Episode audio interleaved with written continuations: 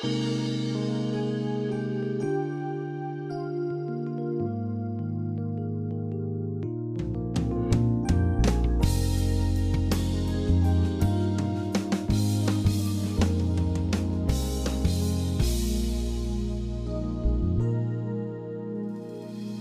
to Peace by Believing with Jon Redmond, Associate Pastor of First Baptist Church in Pasadena, Texas. As followers of Jesus Christ, one of the key elements of a growing and vibrant relationship with Him is our obedience to God our Father. Today, Jon looks to Scripture to help us understand the importance of obeying God. If you'll open your Bible, please, to the book of Deuteronomy and find chapter number 28. Now, I want to talk to you today about the importance of obedience. And I want to concede on the front end that obedience is not a very popular topic. In other words, when you got up and you were coming to church this morning, I'm sure there were a lot of other things that you would rather have heard today than a sermon about obedience. And yet, as we read the Bible, we find that obedience is one of the most important things taught in the Bible. In fact, as I was thinking about that, I think that obedience is the most important topic in all of the Bible. Now, the most important theme of the Bible is the righteousness of Jesus Christ. And God tells us that if we'll place our faith in Him, that He will give us His righteousness and we can be saved. And so we could say that trusting Christ is the most important topic in the Bible. But if you think about it, we're commanded to trust Christ, and so it's really not possible to separate trusting Christ from obeying God's command to trust Christ. And so today we're thinking about obeying God, and we're thinking about that it's the most important thing that God tells us to do in all of the Bible. Now, look with me beginning in chapter number 28 of Deuteronomy. And we're going to look at several scriptures today at the beginning of this sermon and then kind of have our thoughts and our points uh, a little bit later on. But in Deuteronomy chapter 28, look at verse number 1. Now it shall come to pass if you diligently obey the voice of the Lord your God to observe carefully all his commandments, which I command you today, that the Lord your God will set you high above all nations of the earth. And all these blessings shall come upon you and overtake you because you obey the voice of the Lord your God. Blessed shall you be in the city, and blessed shall you be in the country. And the remaining verses there in the first half of this chapter talk to us about the importance of obedience. In fact, in my Bible, at the beginning of chapter 28, it says, Blessings on obedience. And beginning in verse 15, the heading says, Curses on disobedience.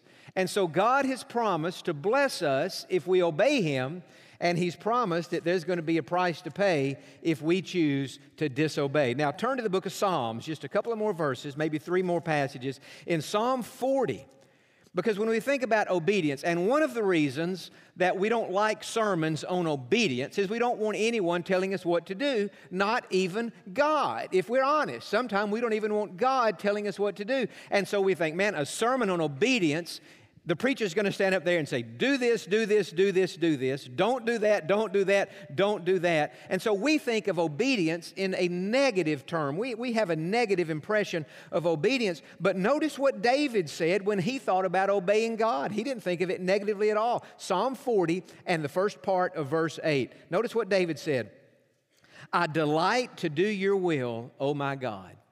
In other words, David said, I don't view obedience as a burden. I don't view obedience as something that's bad. Listen to this I delight to do your will, oh my God. Could you say that with David? Could you say to God, God, I delight to do your will? Well, we should be able to say that. God would want us to view obedience that way. And then let me just read a verse out of First John. Notice what John says about obedience. For this is the love of God that we keep His commandments. In other words, if we really love God, the way that that will be manifested is that we keep God's commandments. But notice the next sentence and His commandments are not burdensome.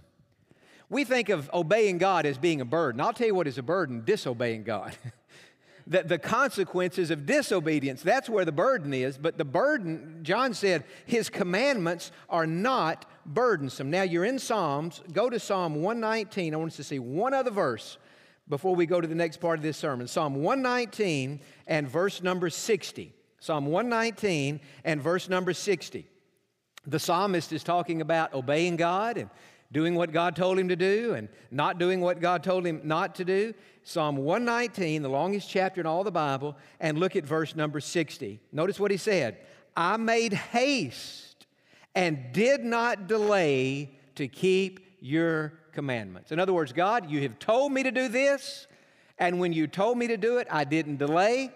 I didn't think about it. I didn't weigh my options. I didn't ask 10 people's opinion. You said do it, and I did it. I made haste and did not delay to keep your commandments. And so this morning, we are thinking about the importance of obeying God. Now, I want us to begin with a definition. I love definitions. Anytime we're thinking about a topic, it helps me to have a definition. So the question is, what is obedience? Now, this definition is super simple, but let's put it out there.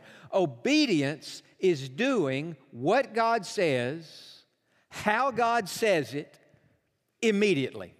That's obedience. And uh, God tells us to do something, and we just do it. We don't modify how He says it, we don't delay it, we just do it immediately. The psalmist said, I made haste to keep your commandments and to do what you said. Now, why should we obey God? God has told us so many things in the Bible that we're to do. And why should we obey God? Well, we should obey God. Here's the answer to that question because He is God.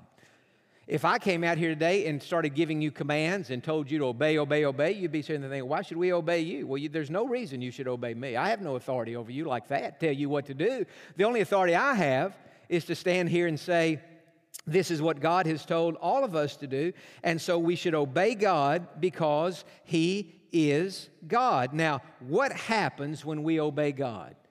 When you, and you think about it, even today, you've already obeyed God. God said, Forsake not the assembling of yourselves together. That's a command. Well, what, in other words, plain English, go to church on Sunday.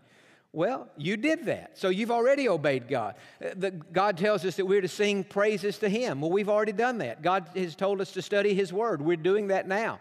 So we've already done a lot of the things that God has commanded us to do. Now, what happens when we obey God? I'll mention three things briefly. Number one, God is honored.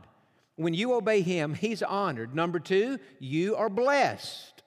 There's always a blessing attached to obedience. And number three, other people are blessed. Have you noticed in your life that when you do right, or when you try to do right, you try to do what God has told you to do, not only do you get blessed, but other people get blessed. There is a ripple effect to our obedience. And so there's all those reasons that we should obey God. Now, when we think about obeying God, this is why it's so important that we read the Bible, that we come to church on Sunday. You can't obey what you don't know. You can't do what God told you to do if you don't know what He said. And we learn about that in the Bible. Now, this number is, I, I quote this fairly often, but this number, you wouldn't want to press it too hard, but I've always heard that in the Old Testament there's 613 commands.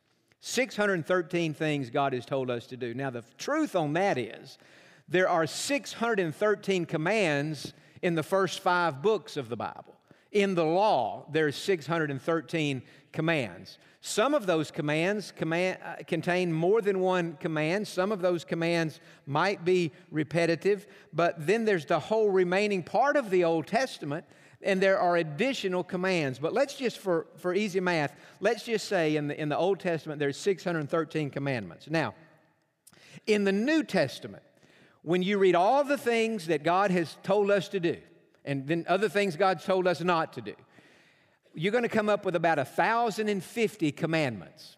But when you begin to break those down, you're going to see some repetition. It says it in this gospel. It says, so when you take those out and just have, uh, you know, put them in categories or headings, about 800 commandments in the New Testament, 800 different commandments. So think about that. Let's say there are 800 commandments in the New Testament, 613 commandments in the Old Testament. So that equals 1,413 commandments. Now, there are way more than that. So th- that's that many things God has commanded us to do. And so I have thought to myself, how am I going to preach a sermon with 1,413 points in it? That'd be a long sermon. You would all be like Claire. You'd tune me out, right, if I had a sermon that long.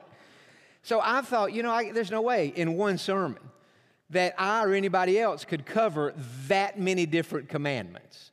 And so, what I want us to do today, I have chosen four commandments, independent of each other. I mean, just four commandments. And I want to mention these. And as we just walk through the list, we'll look at some scripture. I'll read some scripture. You can write these passages down, and uh, we might look one or two of them up. But I want you to ask yourself as we walk through this list of things that God has told us to do, some areas in our life where God expects us to obey Him. And I want you to ask yourself this question Have you obeyed God in this area?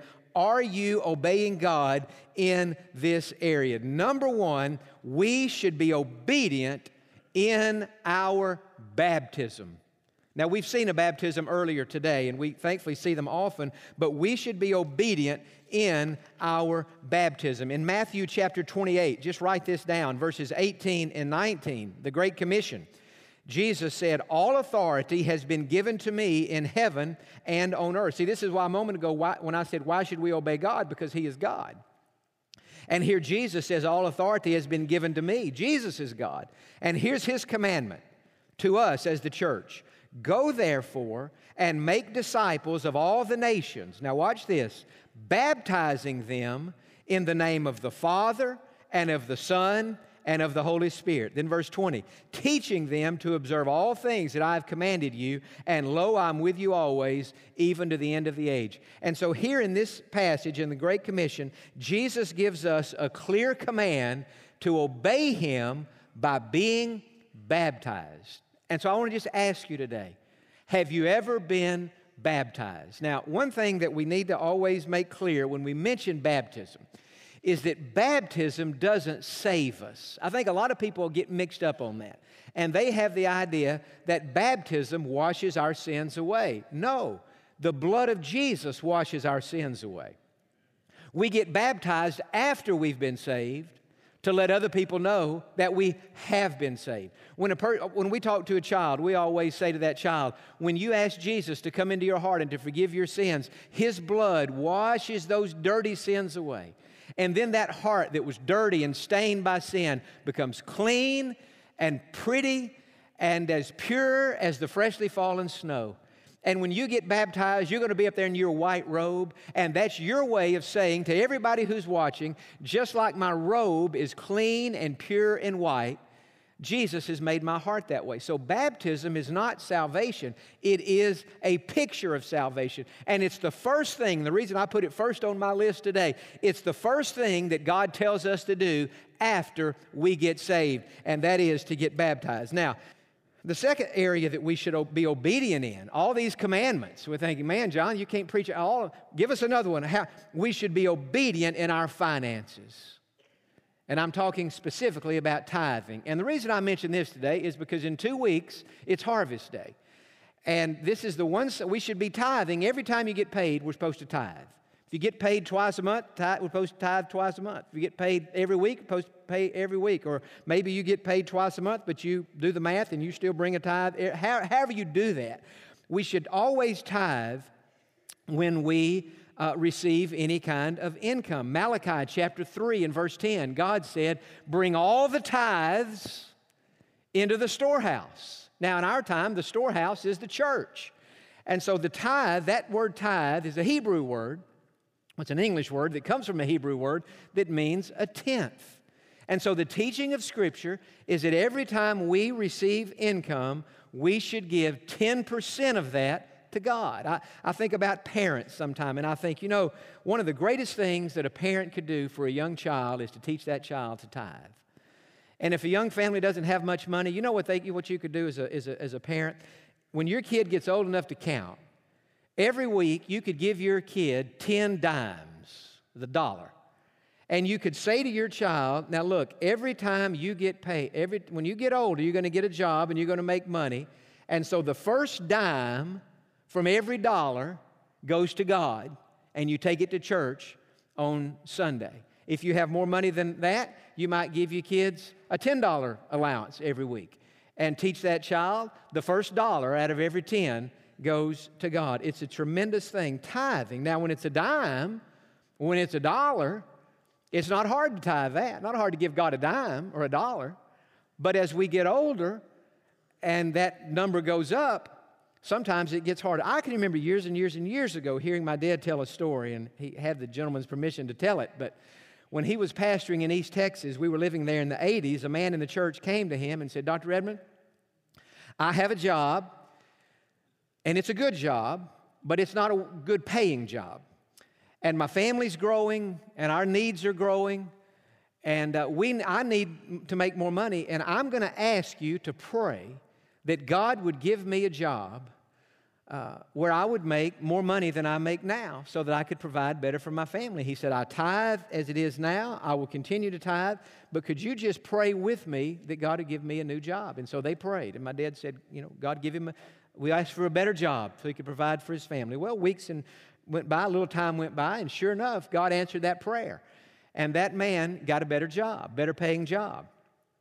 Well, after a few months with that better paying job, that man found that it was not as easy to tithe on the new job as it had been on the old job because it just the dollar amount had gone exponentially up. So he came back to my dad and he said, Dr. Evan, you prayed that I would get a better job, and I did, and, and, and I told you that I would tithe, and I just have to confess to you, I'm having a hard time tithing on this new job because I'm making so much money that I was on the old job that if I tithe on this, it just, eh, eh, to write this kind of check out to the church, it just seems over the top. And so, could you pray for me that it would be easier to tithe? And so my dad said, Absolutely, let's pray. And so when the, he began to pray, and he said, Now, God, this man obviously can't handle all this money. and so I'm asking you, Lord, to give him his old job back. And that man said, Dr. Redmond, that's not what I meant you to do. I didn't mean it to be like that. See, if you'd have come to me, I'd have been more diplomatic about that. I'd have said, Now, Lord, help. I wouldn't have hurt your feelings. I'd have been soft and easy with you. But, Dad, is, he did it that way. He said, Lord, give him his old job back. So we, that man said, Dr. Redmond, no, take that prayer back. That's not how I want that prayer to be prayed. He said, in fact, if you'll take that prayer back, I don't know how you take a prayer back, but he said, if you'll take that prayer back, I'll just start tithing if you think God let me keep my job. So, anyway, the point is no matter how many dimes we get at our job, the first dime goes to God. That's the tithe. Now, the second dime, if you give that to God, that's your offering and that's your business. But the first tithe, it goes to God. Now, the third error, and I've got to pick up the speed here. Number three, we should be obedient in how we treat others. Ephesians 4:32, be kind to one another, tenderhearted, forgiving one another, even as God in Christ forgave you. And so we should be we should be obedient in how we treat others. You know, sometimes we have to apologize to somebody. I've had to do this many times in my life. Maybe I've been rude or short with somebody or, or, or not, or maybe selfish or whatever, and you have to go back and you have to apologize and you have to say, God, or not God, to that person, I'm sorry for what I said or for how I acted, and I owe you an apology. And so let me ask you today Is there anybody in your life, in your family, in your circle of friends, where you work, anybody, that you need to apologize to for hurting their feelings or for being rude. We've all done that, and sometimes we have to go back. But we should be obedient in how we treat others. And then finally, I'll just mention this we should be obedient in our witnessing, in, our, in the sharing of our faith. We should be obedient. Uh, God commands us that we should be witnesses and that we should, we should tell others about Him. Sometimes we can plant a seed and invite them to church. Sometimes we can do more than that. We can actually share the gospel and tell them how to be saved. Sometimes we can do more than that. Sometimes we can actually lead a person to come to faith in Jesus Christ. But we need to be obedient in our witnessing. Now, you still listen? Say amen. I want to wrap it up today with this question Is it possible to be disobedient to God and at the same time be in the will of God. Now I want you to think about that. Is it possible to be disobedient to God and at the same time to be in the will of God? Now, all of us want to be in the will of God, right? I mean, I do. I don't want to be out of the will of God. The will of God is the safest place you can be in all the world. It's the place of provision and protection. It's the place where God uses you. It's the place of peace. I mean, the will of God is everything. I want to be in the will of God in my life, and I know you do too. But the question is Can you be in the will of God if you're disobedient to God? And the answer to that question is no. It's not possible to be in the center of the perfect will of God if you are disobedient to God. Now, what does that mean? Well, let's just think about uh, the, what we've talked about today. It means if you've not yet been obedient in this whole area of believers' baptism, you've been disobedient for whatever reason, maybe you've not even understood it, you've not even known you should do it. But it, it's not possible to fully be in the will of God. Now, that doesn't mean that you're not in the will of God in some other areas, but it, you're not fully in the will of God. If we're not tithing, I can't be in the will of God if I'm not being obedient to what God has told me to do as far as the tithe, and the same is true in how we treat others. If I, I mean, I can't be in the will. If I owe you an apology and I've not apologized, I'm not in the will of God, not fully in the will of God. And if I'm, think about this, if I'm not consistently endeavoring to share my faith in Christ with unsaved people, I mean, God has told us to do that. And so if we don't do that, we're being disobedient. And what is disobedience? Disobedience is rebellion before God. And so, eh, eh, what am I to say to God? Well, God, I've been baptized, I do tithe, I try to treat people right, and when I don't, I do ask them to forgive me. But God, this whole idea of witnessing and sharing my faith and helping people be saved, now, God, I don't know about that's what that's what you've called the preacher to do. That's what you've called the missionary to do. That's what you've called somebody else to do. No, friend, that's what God's called you to do. And that's what God has called me to do. And so we ask ourselves this question Is it possible to be fully in the center of the will of God if we are in any way being disobedient to the clear commandment of God? And the answer to that question is no. You say, well, Jon, what do we do here? If, it's, if, if there's some area in my life where I have been disobedient in the past, and we all have, right? I mean, we had to admit our own disobedience before we got saved, right? Somebody has said that the church and hell's angels are the only two organizations on earth where you have to admit you're bad before you can become a part of it. Now, you think about that. You can't get saved without admitting that you've sinned. And so, what do we do? We ask God to forgive us. What if there's sin in our life right now? What do we do? We confess it and we turn from it. We repent of it. And we ask God to help us to go a different way. And we ask God to help us to live our lives in obedience to His command. And aren't you thankful that when we fail, God is faithful? That when we sin, He forgives, that He doesn't hold grudges, that He gives us a fresh start and a new beginning. And today, in, in one of these areas or in, in some other area, if you say, Jon, I've just not been obedient in that area, well, how about this? How about today we confess that to God and ask His forgiveness and ask Him to help us beginning today that we would be fully obedient to Him? The first step of obedience to Jesus is to follow Him, to turn to Him for our salvation. You can do that now. Won't you pray with me? Just say, Dear Jesus, I believe that you love me and that you died on the cross to pay for my sins. Right now, I ask you to come into my heart, forgive my sins, and make me a Christian.